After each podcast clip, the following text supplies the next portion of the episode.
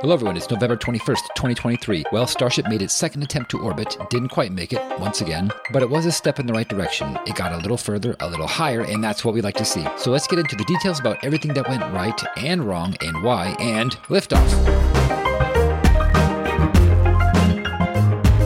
And we for the tower, welcome to episode 435 of the Orbital Mechanics Podcast. I'm David. I'm Ben. And I'm Dennis. So, Dennis, before we talk about Starship, let's talk about uh, a much older space vehicle, Space Shuttle. I hear you have some trivia for us. Yeah, so I thought this was these were some very interesting numbers. So there's actually two answers to this one. So this is, I guess, okay. A, a so, so wait, you, I don't think I don't think since we started recording that you said that it's the numbers game show. Yeah, yeah, we're doing all right. So let's do a little uh, uh fun little trivia. Uh, I hope that's it's fun. I think it'll be. Yay, um, shuttle trivia! yeah, so we got I got some shuttle numbers for you, and these are some pretty interesting ones. This was this is a two-parter in particular. Okay, because so two involves, answers. There's two answers because it involves okay. both liquid hydrogen and liquid oxygen. Okay. Now, over the 30 years of the shuttle program, apparently they had 350 million liters of LH2 that they procured and 200 million liters of liquid oxygen that they procured just for the SSMEs. What fraction between the transportation, the filling, the tanks, the untanking it, the getting scrubbed on the pad, all the different stuff that happens, test readiness firings, what fraction of the liquid hydrogen and what fraction of liquid oxygen wound up actually consumed by the SSMEs firing during a mission. I mean, just just like in reference to any vehicle ever, I would say probably about 10%. But could you could you say the total numbers again?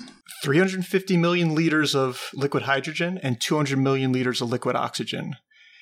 And there were losses from filling the tank, from just sitting in the tank, and then from getting it to the tank to orbiter. Not just getting scrubbed, but also the you know the venting that would happen. You know, uh, the, uh, I one interesting thing uh, I, I, learned uh, when I was looking at this was that they had to lose some filling the tank, some of the propellant, because they had to pressurize the propellant to get mm-hmm. it to go from the trucks into the tank um, in the first place. And so you were going to have some losses from that alone. So, so 350 million and 250 million.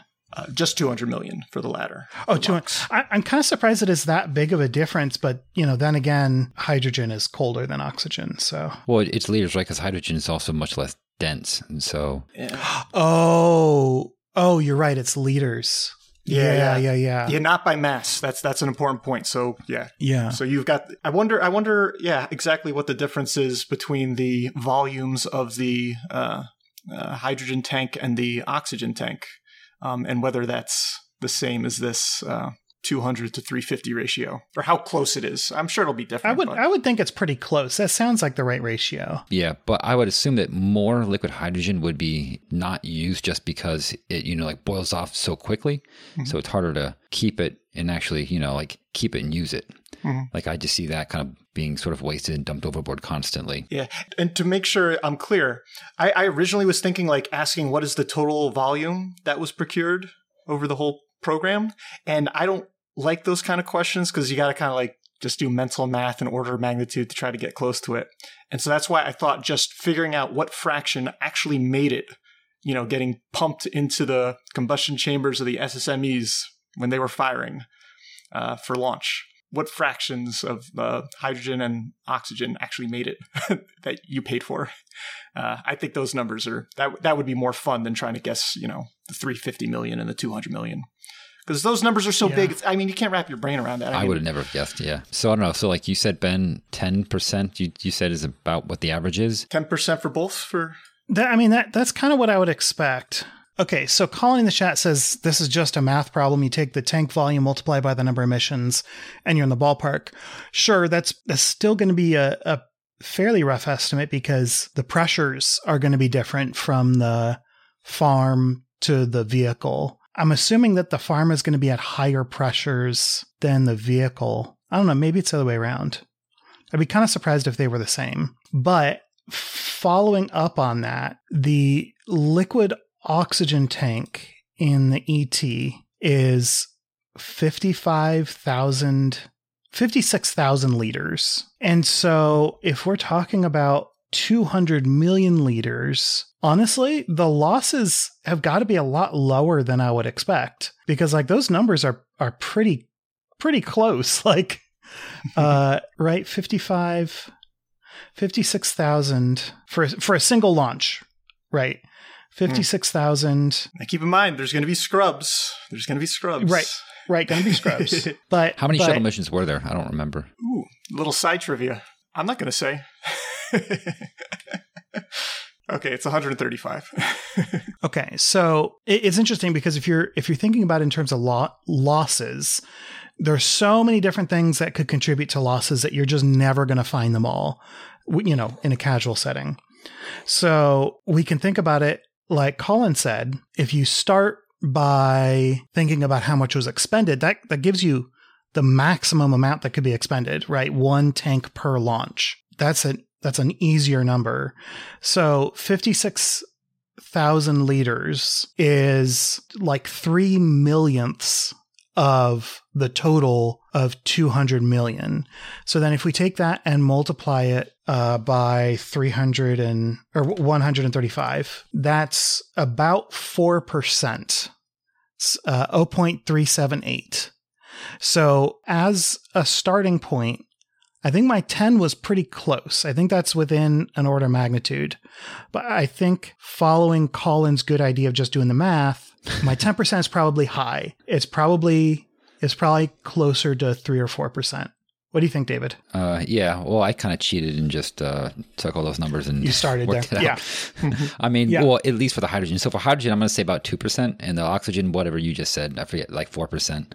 So we'll go with that, or at least that's what I'll go okay. with. So we got a few percent from uh, David and Ben, and Colin in the chat has locked in 50%, and the actual numbers are for hydrogen and oxygen, respectively. 54% and 32% Wow. wound up getting gobbled up by the SSMEs. So I figured out where the bulk of my error came from. The shuttle oxygen tanks are not uh, quantity quantity on board. I I said fifty six thousand liters. It's actually almost half a million liters Oh, at okay. launch. There you go. so so they there go but but that's still only one zero right so the updating that number taking uh 534,000 liters times 135 launches divided by 200 million total liters of liquid oxygen delivered to Cape Kennedy still only gives you 36% not 54 like we're still on the wrong side of half 56 versus 500. That sounds like a, uh, you know, the order of magnitude. And so if you took your few percent and multiplied it by 10, boom, you get your. Yeah, two two hundred million. By the way, you, you see what, yeah, Colin did? Like, that's the kind of back of the envelope stuff that makes a great engineer. Yeah, order of magnitude calculations are like a great skill set to have. Yeah, when you don't drop a zero. Crazy. Good job, Colin. You, And you yeah, so totally congratulations. Yeah. And so congratulations to Colin, who is our winner for this week's shuttle trivia. Thank you, Dennis. We we need to get you a theme song because Thank you. this is way too fun.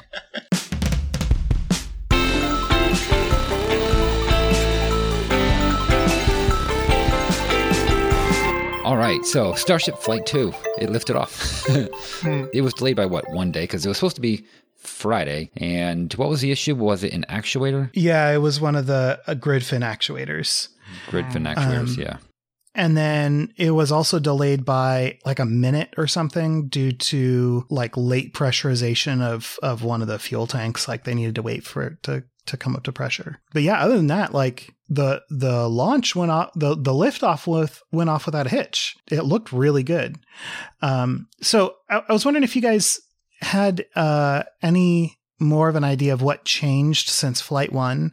Um, NASA Spaceflight cited that the uh, the engine sections uh, gas purge system um, because like the first the first launch had gases inside the engine section being dense enough to ignite and burn and uh, melt all the electronics. So this time, they, they've always had uh, a purge system. I'm assuming it's CO2 that they're dumping in. Then there are you know small vents around the outside, and so the the air gets replaced by CO2, which is uh, nice and fire resistant.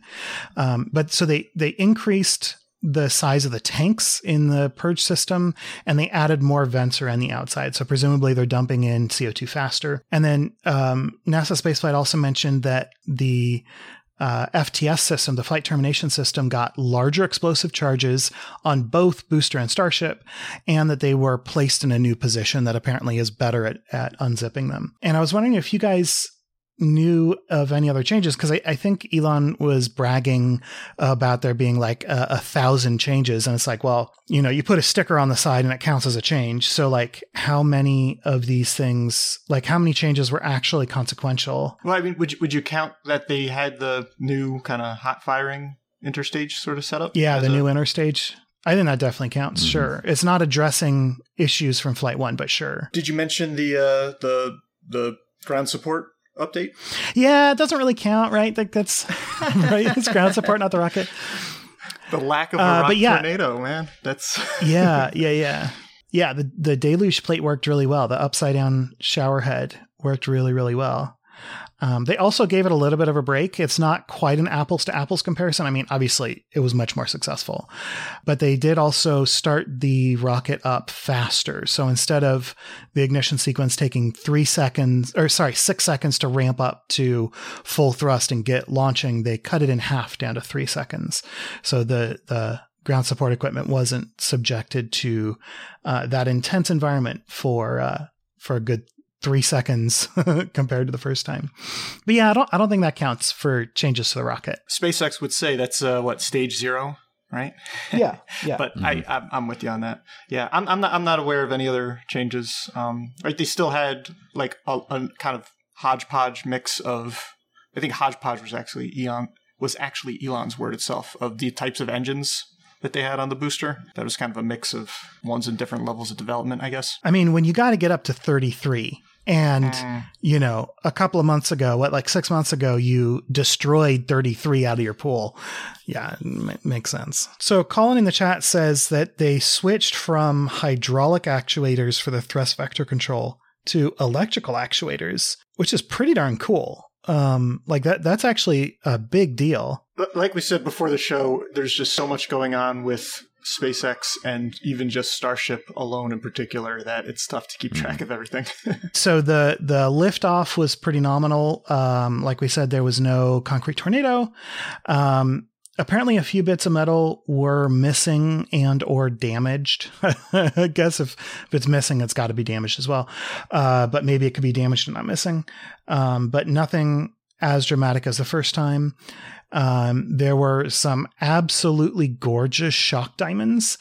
I mean, the fact that you've got 33 engines basically behaving like one single engine uh, means that this is like the the widest engine nozzle, right? Like it's it's just the whole bottom of the of the vehicle is one giant nozzle because they're just packed in so close.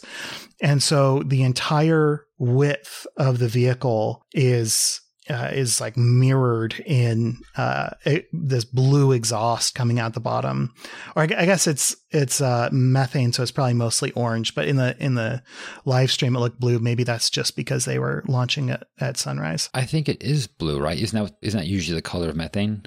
Oh, it is burns. it? I can never remember. Or even more of a purple color too, actually. Yeah. But yeah, yeah, kind of purple. It looked blue in this. Yeah, but you get like these lovely shock diamonds that are as wide as the entire rocket is wide. Like it just, it's unbelievable. And so it it ascended up. It went through max Q, no problem. Um, and they even had a successful transition through uh, their first stage engine shutdowns as they're getting ready to do this hot staging. And uh, I put together a I'll um, have it in the show notes. That is the engine shutdown sequence. And it's really beautiful. You can see it in the video. You can watch as each of the engines shut down pretty clearly. Um, but they they shut them down in a symmetric way, right? You don't want to shut down everything on the left and then everything on the right because you're going to wind up uh, with asymmetric thrust.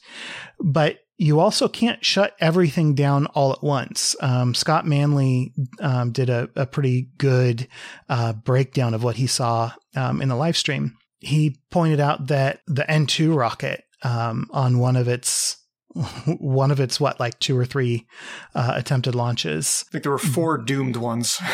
there you go. Yeah, yeah. it uh, it shut down too many engines all at once, and you get uh, a hammer effect where um, all of the propellant is flowing through the the plumbing very fast because you're trying to feed it into the explosion as quickly as possible, and if you suddenly stop that movement by closing valves, all the propellant still has a lot of mass. It's all liquid, which is you know much more massive than um, than gas, and so it just smacks into uh, the closed valve and the pressures just absolutely spike.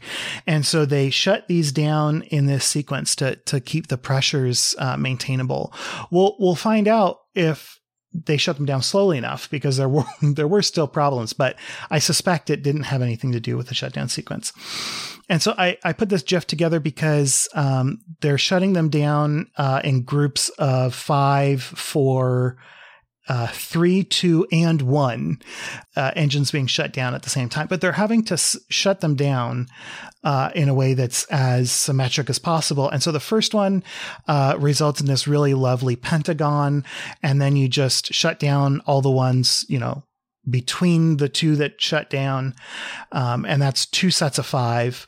And then you have to pick two engines to shut down, which they uh, do asymmetrically, interestingly enough. And then they're able to shut down another five, and then they're left with just three on the outer ring. So you get five, five, two, five, three. And then the middle ring shuts down uh, instead of five and five, they do four, five, one, um, which is really interesting. And the asymmetry um, for the four, they leave, let, let's say they leave uh, instead of shutting down five, the one that they leave on is off on the right. Well, then you shut down five in a symmetric way, and then you have one left over. You'd kind of expect you'd want that one to be on the left because originally you had more thrust on the right. And no, they they actually they're doing this roughly symmetrically, but they seem to prefer a little bit of asymmetry. Um, and maybe it's just um, due to the plumbing arrangements, you know, maybe you want to distribute these valve closings across as many different nets as possible. I, am not, I'm not sure what it looks like. Um, but yeah, five, five, two, five, three, 451. I think this might have to be a, a password for me at some point because because it's just too good of a number sequence. It's it's regular but irregular at the same time. So anyway, that brings them down to just the middle three engines, and uh, I guess they they throttled those down to 50% as well, so that they're running on very very little thrust, just enough to keep pushing the fuel down to the bottom of both rockets. One thing to note is as they're shutting down rockets, you start to see a, a gas plume, and that's totally normal, right? That's a little bit of propellant flow still coming out of the engines after uh, they've stopped burning all their propellant. And then they did uh, a successful uh, hot fire or uh, uh, hot staging. Uh, it looked really pretty, um, but the booster flipped over really quickly. And I suspect that the pressure of the upper st- uh, of the upper stage, the the pressure from Starship blasting its engines down really helped to spin booster uh, spin the booster around.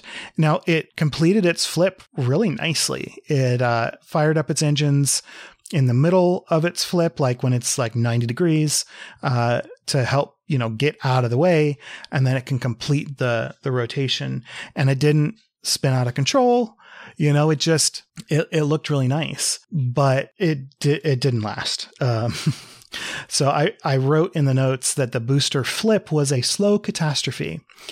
Uh, Scott Manley points out uh, that the booster speeds quickly plummeted as the upper stage separated.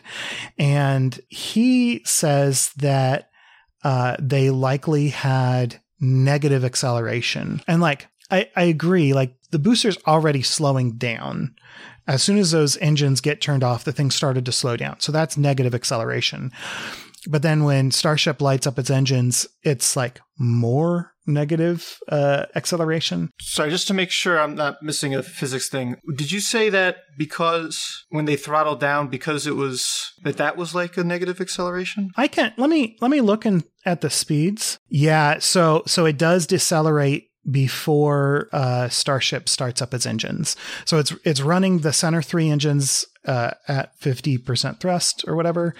Um, and that's not enough to overcome the little bit of drag that they have up at 70 kilometers, but it's definitely not enough to overcome the gravity pulling them back down. So yeah, so so they were already decelerating at that point, which means that uh, is it Newton's? I guess it's Newton's first law. Uh, an object in motion tends to stay in motion. So due to Newton's first law, they we're already having propellant begin to slosh forward because from the propellant's perspective, the booster is moving backwards now.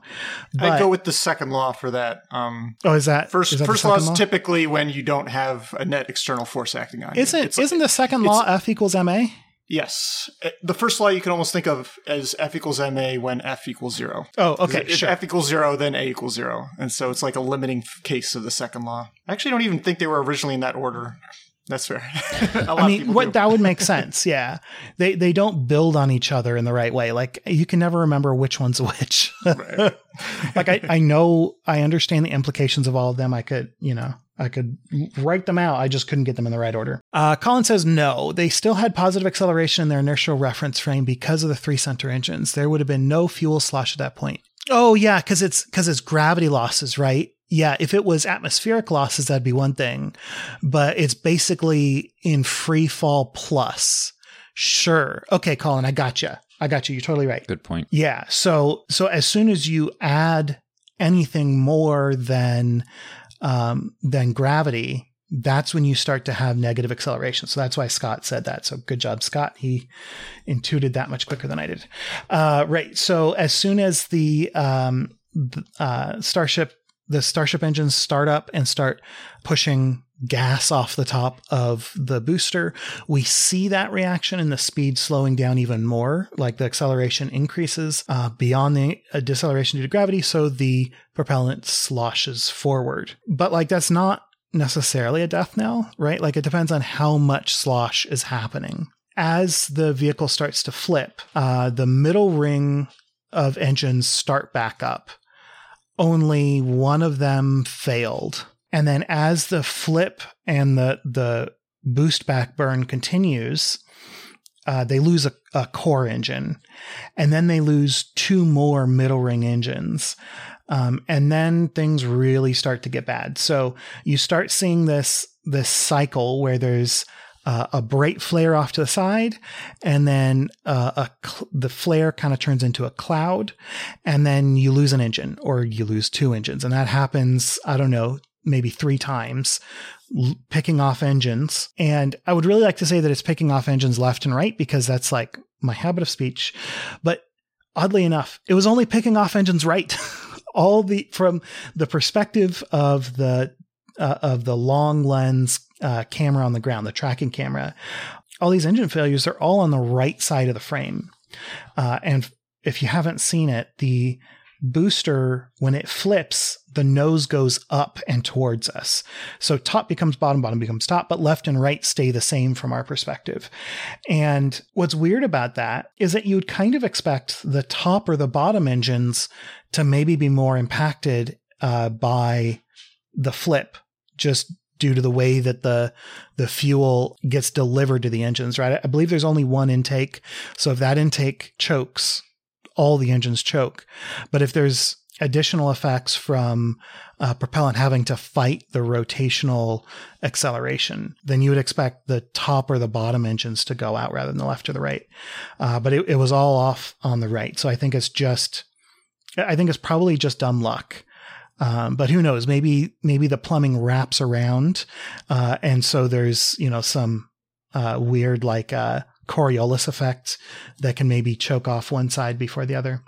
Um, but if you go to the video to double check what I've said, which you always should, keep in mind that the display of the engines on the live stream is rotated by 90 degrees. If you want to make it match up with the engine orientation that you see on screen, you're going to have to imagine it. You're in your mind, you're going to have to rotate it 90 degrees clockwise um, because it has been rotated counterclockwise for the live stream relative to the to the camera. So right, they they're losing uh, engines right and right. Then there's a, a puff of vented propellant uh, that leaks out from about the middle of the rocket, and then the whole thing just goes up uh, in smoke. Um, and the camera that they were using is absolutely amazing. You could see pieces of debris inside that cloud, uh, and it it really it looked really good. I mean, like it looked like uh, a Hollywood production. I think it's probably because it was so high up at that point that the explosion, and plus it's big too, but you know, so it's a huge, it's a huge rocket. But also things tend to, they just tend to look better at high altitudes, you know, because there's uh, no air to stop them. I think. yeah, I totally agree. yeah, I totally agree. Also, as I'm watching the footage, it's tough to say if it's just differing lighting conditions, but almost looks like, uh, like the booster rotates around its long axis. It, it, you know a, a roll but i I suspect that it's an optical illusion due to the changing lighting conditions. It's also really hard to say if those bright flares are fire or an explosion. It it could just be that it's enough gas being released all at once that it's a very bright cloud. But I mean, all these vents are very directional, right? Like they make very tight cones and it, it really, it's a lot of propellant being dumped overboard all at once. It's, it's not great. That's interesting that it looks like the, the origin of the explosion is closer to the, like, closer or higher up from the booster than where the engines are. Oh yeah, totally, totally. And, uh, Scott Manley had a, a really good point. If there's, um, some sort of explosive event uh, or you know an overpressure event uh, down at the base of the rocket, that pressure can actually travel backwards, and it could go all the way through um, the pipe that runs through. I believe it's oxygen the on the top, methane on the bottom, right? And so that that downcomer pipe can have a pressure wave rush back up through it, and that's certainly what it looks like here, right? It looks like the upper tank, the oxygen tank, is what started to vent more more than you would like it to. Uh, I I hesitate to say ripped apart, but I mean it's it's got to be at least a small tear in the side. And it, it, certainly looks like it's the oxygen tank doing this, not the, the engines or the, the methane tank. We know the orientation on the booster? The orientation, uh, which, which tank is on top and which is on yeah. the bottom? I'm reading that they did swap them, yeah. So it used to be one way, now it's the other. So, okay. It, it kind of sounds like we're expecting the methane tank to be on top right now. Yeah, based on this, at yeah. least some of this. Uh some of these figures we're seeing from Google. But either either way, it's the upper tank, right, that explodes. But yeah, Dennis, you're you're totally right. You would expect the explosion to happen down at the engines, and it doesn't. And it doesn't even. It's not even being torn apart by uh, the FTS. It's not being torn apart by like atmospheric, like shear forces. It's just something something went boom. Well, how can so so how can you be sure it's not the FTS? Thought that was still a possibility. It sounds like the the community rumors, the rumors going around the community are that uh, Starship activated its FTS and the booster did not. So I don't I don't know where those I don't know the reasoning for that conclusion. Honestly, it doesn't look like FTS to me um, in the video, but that it's not a high enough frame rate video that it would necessarily mm-hmm. be distinguishable. I don't know enough about FTS systems, but like, do they usually have the kind of zipper approach to them? Because this just looks like yeah. you know an FTS that would be putting a bomb in between your two tanks and having it go. Which maybe that's how it works. Like I said, I don't know much about FTS. Yeah, no, no, no, no. It almost exclusively it's it's det cord run down the side of of the tank. And and we did mention that they rearranged uh, where they put the detonation, the the detonatable material, the explosive material on um, on this stack. They moved it from flight one, but I, I, think that means that they picked a different a different spot on the tank to run that vertical line, not that they changed from vertical to something else. But you know, I don't know. I'm just I'm guessing. Sure, sure. But it's it's a pretty it's a pretty safe thing to guess. Okay, so so that's the booster. Um, Starship uh, lasted longer, but also did not uh, complete its mission.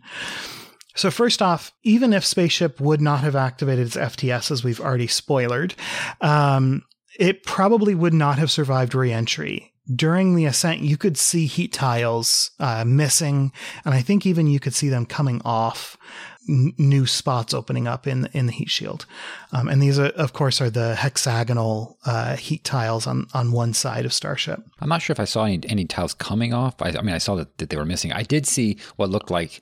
I guess it was just sheets of ice that were coming off. Something that's coming off the like from the booster itself. Yeah, yeah. Um, Yeah, it's it's saw. really hard for me to tell if I'm seeing new spots open. I think I am. I think I am seeing new spots open, but it could also just be that uh, as the viewpoint changes uh, and as as the the pixels realign, like you know, it's just a, a, yeah. a pixel issue. So that could that could totally be the case. But either way, there are definitely tiles missing. Uh, so yeah, probably wouldn't have uh, been able to re-enter. We're not sure what caused um, the FTS to be activated. Um, in fact, I'm not even super confident myself that it was the FTS.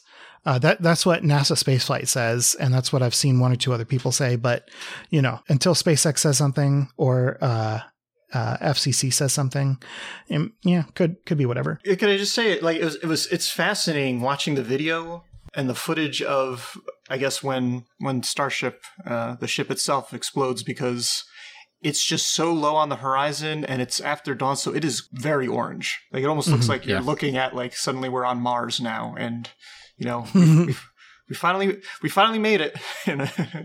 but yeah, Uh, yeah, I said I said until FCC says something. Yeah, I meant FAA. Right. So as this thing is starting to go over the horizon, we see sort of like a big puffy puff, and then more of a smaller concentrated puff, and then it's gone. And um, Scott Manley actually sped up the uh, the footage so that you could see uh, the changes in the oxygen and methane levels in the tanks. Uh, you could see the changes happening much quicker, and the oxygen consumption definitely increases as these puffs are starting to come out of the vehicle. So um, that doesn't necessarily mean that you know any one particular thing happened. Doesn't mean that there's necessarily a hole in the oxygen tank. It doesn't mean that you know one of the engines uh, stopped consuming as much methane and started like I don't know whatever you could come up with, but it is interesting. Uh, so we'll we'll have to see what happened there, and then like that that's kind of all she wrote. One of the fun things is that uh, Jonathan McDowell posted a photo from NOAA. Their long range or their uh, weather radar actually picked up a trail of debris. It picked up a cloud of debris from the booster and then this long trail of debris uh, from Starship. So definitely did not make it to Hawaii. I w- it wasn't going fast enough to make it to Hawaii, but yeah, definitely did not make it out of the Atlantic Ocean. So let's do three short and sweets this week. Dennis, what is the first? First up, UK spaceport struggles to pay contractors. The developers of the SaxaVord spaceport in Scotland have encountered financial difficulty and are reportedly unable to pay approximately £1 million to a construction contractor. Sources have told the newsletter European Spaceflight that while backing from a billionaire has allowed the lights to stay on, additional funding is required. A spokesperson for SaxaVord has said, quote, the overall project is firmly on track, end quote, and while progress may have slowed, construction is still continuing at the site. And then next up, Sierra Space layoffs. Sierra Space confirmed that it has let go of around 165 employees in addition to an unspecified number of contractors. Prior to these layoffs, the company held about 2,000 employees. The reason for the cuts to the workforce are most likely due to the completion of the Dream Chaser spaceplane Tenacity. Many additional hires were made to complete the vehicle. Now that it has been shipped for testing, the surplus staff is no longer needed. Finally, Mars helicopter completes back to back flights.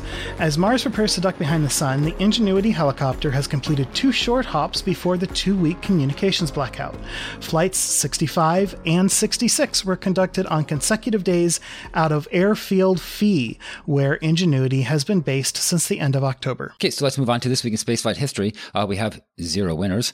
um, the clue was clouds before aurora, and Yeah. uh, so is this? I guess this was a hard clue, huh? Yeah, well, it was it was kind of a wrong clue. Um, it's it's kind of my fault. All right, so this week in spaceflight history is the 27th of November, 1963.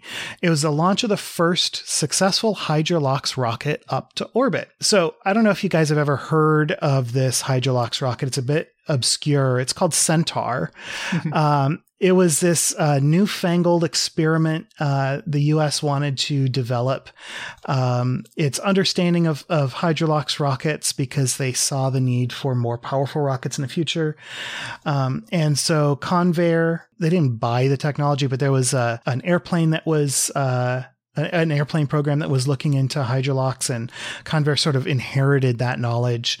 Um, and they're told to go build uh, Centaur. And, but, you know, don't spend too much time on Centaur because we really need uh, Atlas and everything else that you're developing to keep going. So, like, here's you know a little side dish to nibble on. And so Convair uh, developed Centaur, and they also developed um, a slightly modified version of, of the Atlas D rocket uh, for Centaur to fly to space on top of. It has straight sides, but I'm not sure if the tanks the the shape of the tank changes, but the tanks are bigger. They they elongated them and part of that extra fuel uh, was eaten up by uh, the more powerful version of MA5. So that's the the stage 0.5, the like the initial half stage, the two booster engines that just get dropped off with no tank following them. Right. Um, right. And so MA5 got a little bit of an upgrade. Uh, the engines got a second turbo pump, so they they now have twin turbo pumps so they can really crank out the fuel. And like those changes are, are reasonably dramatic, but for real, the the design of Centaur was uh, very tightly constrained by the requirement of making as few changes to Atlas as possible. Like we don't want to develop a new vehicle. We don't want to wind up in a Theseus's Atlas situation where we've updated or replaced so many of the parts that it's basically a new vehicle that we're still calling Atlas. Um, and uh, so that those were kind of the concessions to reality that they had to make, but otherwise they tried to keep Atlas pretty much the same. So the first Atlas Centaur was rolled out to the pad in the spring of 1961. You might remember that this week in spaceflight history is in November 1963, and this is where the clue uh, kind of goes off the rails. I made the clue to talk about this first launch, forgetting that I was actually doing the second launch as the event unfortunately, like this date isn't even close enough to be a chance when somebody would look at it and go, "Oh, Ben just, you know, looked at the wrong week or something." Like it's pretty far out, so uh, I screwed that up. But I, w- I was looking at the second launch of uh, of Atlas Centaur, and I found this cool little thing about the first launch of Atlas Centaur, and that just invaded my brain and became the clue. So uh, like I said, the first Atlas Centaur was rolled out to the pad in, in the spring of 1961. Um, and then it spent 15 months sitting out on the pad, over a year. Um, it had a bunch of issues. I really would have liked to spend the time to look at every single issue, but like the biggest things were the common bulkhead leaked hydrogen uh, into the oxygen tank, which really is not great. it's not where you hmm. want those things mixing. Um, and they also had uh, uh, unspecified guidance and propulsion issues. So add 13 months to an unspecified month in spring, and you get the first launch on the 8th of May 1962. Um, and the thing exploded about one minute into its flight. So that's the cloud. The Aurora is uh, Scott Carpenter was due to fly on Aurora 7 just a few days after the first launch of Atlas Centaur. Now, what makes this really interesting, like interesting enough that like I couldn't forget about it and accidentally made the clue about it is that Scott Carpenter is flying on Mercury Atlas. And this is the same. This is a, a, modified version of Atlas, but it's like it's the same vehicle. So if the issue is with the Atlas, Scott Carpenter doesn't fly. And their initial instincts were, oh, something was wrong with Atlas. It was probably uh, Atlas's propulsion system or Atlas's uh, propellant tanks. And when they reviewed the footage and looked at their data, it, it actually turns out it wasn't. It was Centaur that caused this explosion. And what's this is such a fun, fun space failure. So uh, Centaur has got like these cryogenics that we've never really worked with before. And we knew that we had to keep them very, very, very cold. And so they installed fiberglass foam core panels on the outside of Centaur and they're so heavy that it was worth getting rid of them as soon as possible. They are protecting not against like radiative heating from just, you know, the sunlight. They're really protecting against the the friction of the atmosphere going past. Or I mean, you know, it's shock compression uh, heating, not friction, but whatever. And so they, they designed these insulation panels such that they could be jettisoned in the upper atmosphere. And the way that they worked was um, they had sort of an open hinge on the bottom, uh, sort of like a tab fitting into a ledge, right? So if they fall outward, they'll hinge around the bottom. And then once they get to a certain point, they will the the latch will come undone and they will go flying away. Well, they lost one of those insulation panels during ascent. And it turns out that they were actually required um, because the liquid hydrogen started warming up. And there were vents installed, but the vents couldn't keep up with the rising pressure, and the hydrogen tank just popped. Yeah, because it's a balloon tank too, so I suppose it's more susceptible to popping. So, right, they're balloon tanks. They're really thin and uh, eminently poppable. and you know, once they once they pop, they get torn to shreds. Right. So anyway, yeah, that's that's kind of the the end of any hope of of the first launch. And what what I love so much about this failure is first off, like it's kind of fun that you know you lost a panel that was supposed to be jettisoned anyway, like you designed it to be jettisoned and it fell off early. Um, but also, we think about Centaur as being such a reliable workhorse. Like, you know, if there's a Centaur on top of that rocket, you're good. Like, you're going to go uh, spend a lot of Delta V. You're going to get yourself a really high uh, C3 value, and you're going to go to Mars or you're going to, you know, whatever. Like, Centaur is just is just such an incredible vehicle. And it debuted with this miserable failure. Uh, by the way, the failure is a very interesting mechanism. What caused this insulation panel to fall off? Um, what happened is that as the vehicle is ascending, it, it, actually forms like a shock cone on the front, right? And that shock cone slowly uh, progresses backwards. And when when that uh, low pressure region gets close enough to the top of the panels, it just sucked them off. Uh, hmm. Like it, it, it, they they got pulled off um, due to low pressure, not due to air rushing past them, which is what you would kind of expect. Uh, you know, like a mattress strapped to the roof of a sedan. Hmm. Um, but it, it's actually like this vacuum that that winds up um, pulling them off. That is neat. Yeah, I, I, I really like that little detail. Um, Congress did an investigation, and the it, it, was it was bad. They said that the overall management of the Centaur program was weak. Von Braun actually wanted to cancel Centaur, uh, and you know if Von Braun gets his teeth into something, you're, you're kind of toast. Um, he said he really would rather use Saturn Agena. Uh, eventually, he recanted.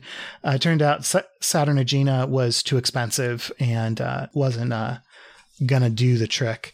But even President Kennedy um, initially was like, "Well, why don't we just stop stop this Centaur program. But he was convinced uh, to let it keep going because Hydrolox technology is just too important to uh, the early American space race. Sorry, but they were going to do Saturn Agenas? Yeah, Saturn 1 with an Agena upper stage, not Saturn 5. That is cool. Yeah. Sorry, I just, I just, like, I didn't want to make sure I yeah I, I want to make sure I heard that correctly. Wow. Okay. Cool.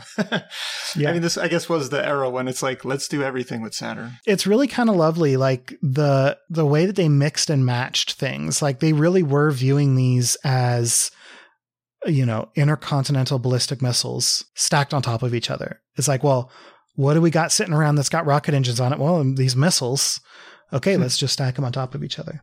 So the the launch that this Week in Spaceflight History is actually about came five days after Kennedy's assassination, believe it or not. And unfortunately, it was successful, so there's just not a lot to talk about it. Um, the uh, the insulation they were trying to find a better release mechanism or, or rather a better retention mechanism uh, and they just couldn't figure it out in time so they decided to just bolt them on uh, to the side of the of the vehicle um, and it turns out that was a good thing. Uh, the vibration data that they got back showed that they certainly would have lost at least one panel uh, again. Um, but they had it bolted on, and Centaur got up separated from the Atlas and did a single burn. Um, it didn't do any relights because this is way too early.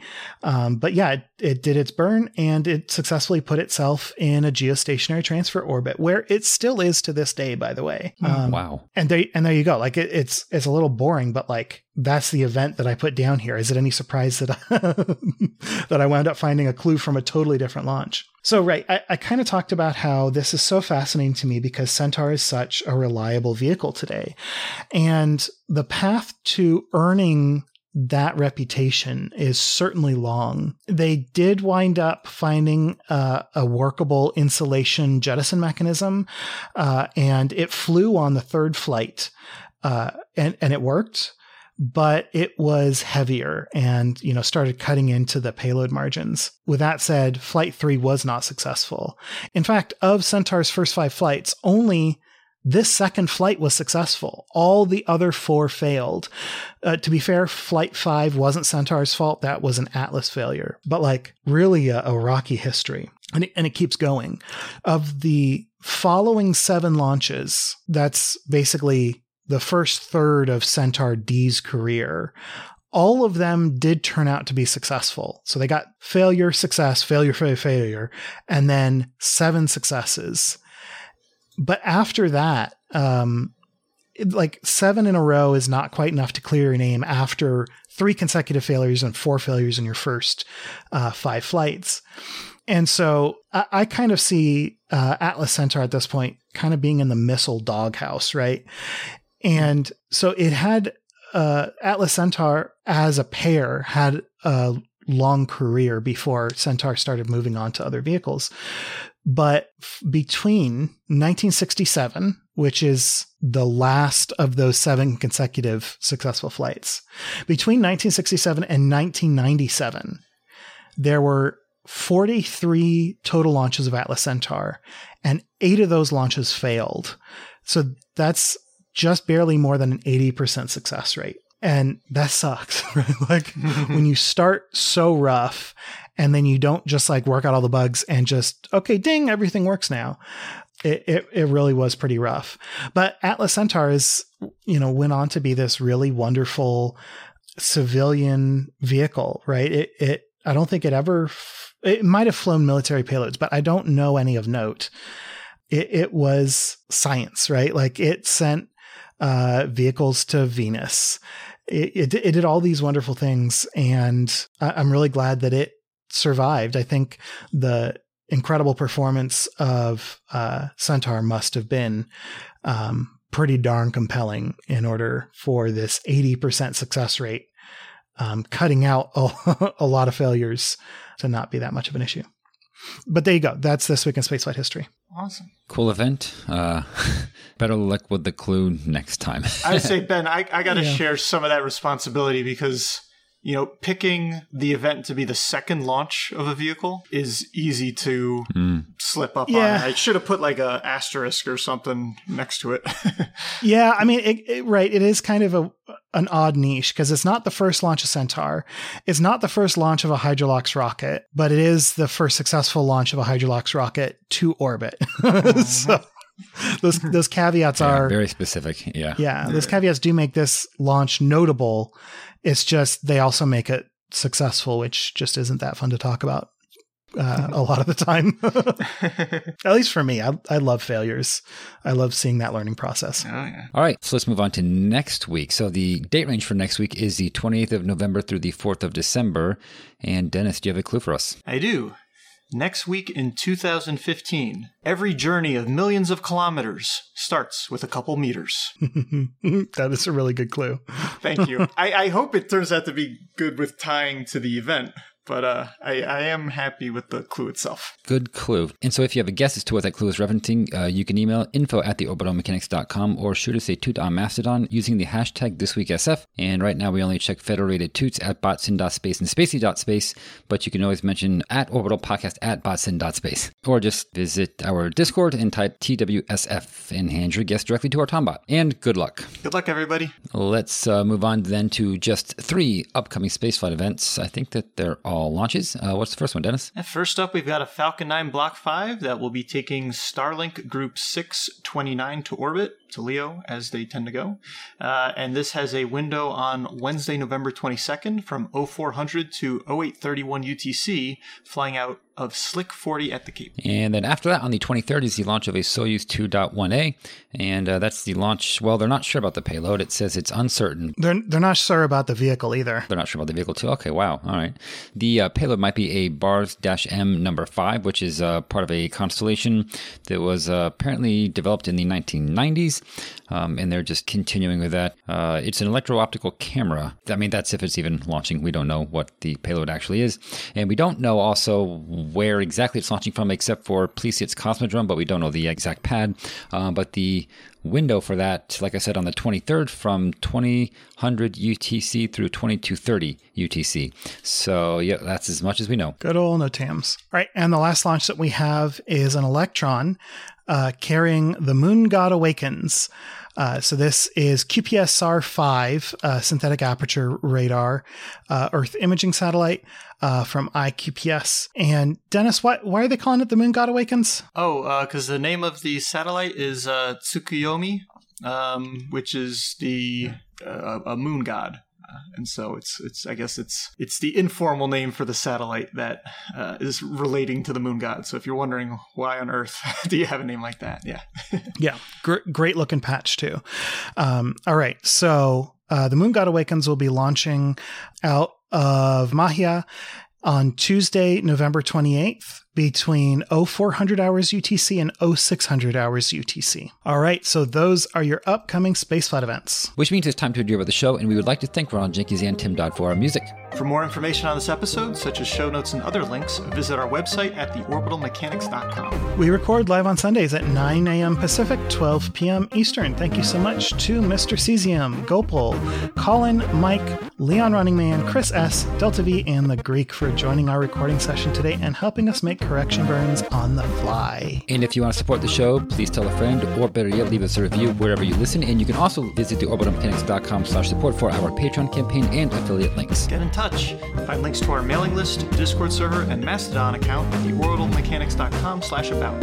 Or you can skip all that by emailing info at theorbitalmechanics.com. All right, that's it. We will see you all next week on Orbit. Until then, later. Bye, everybody.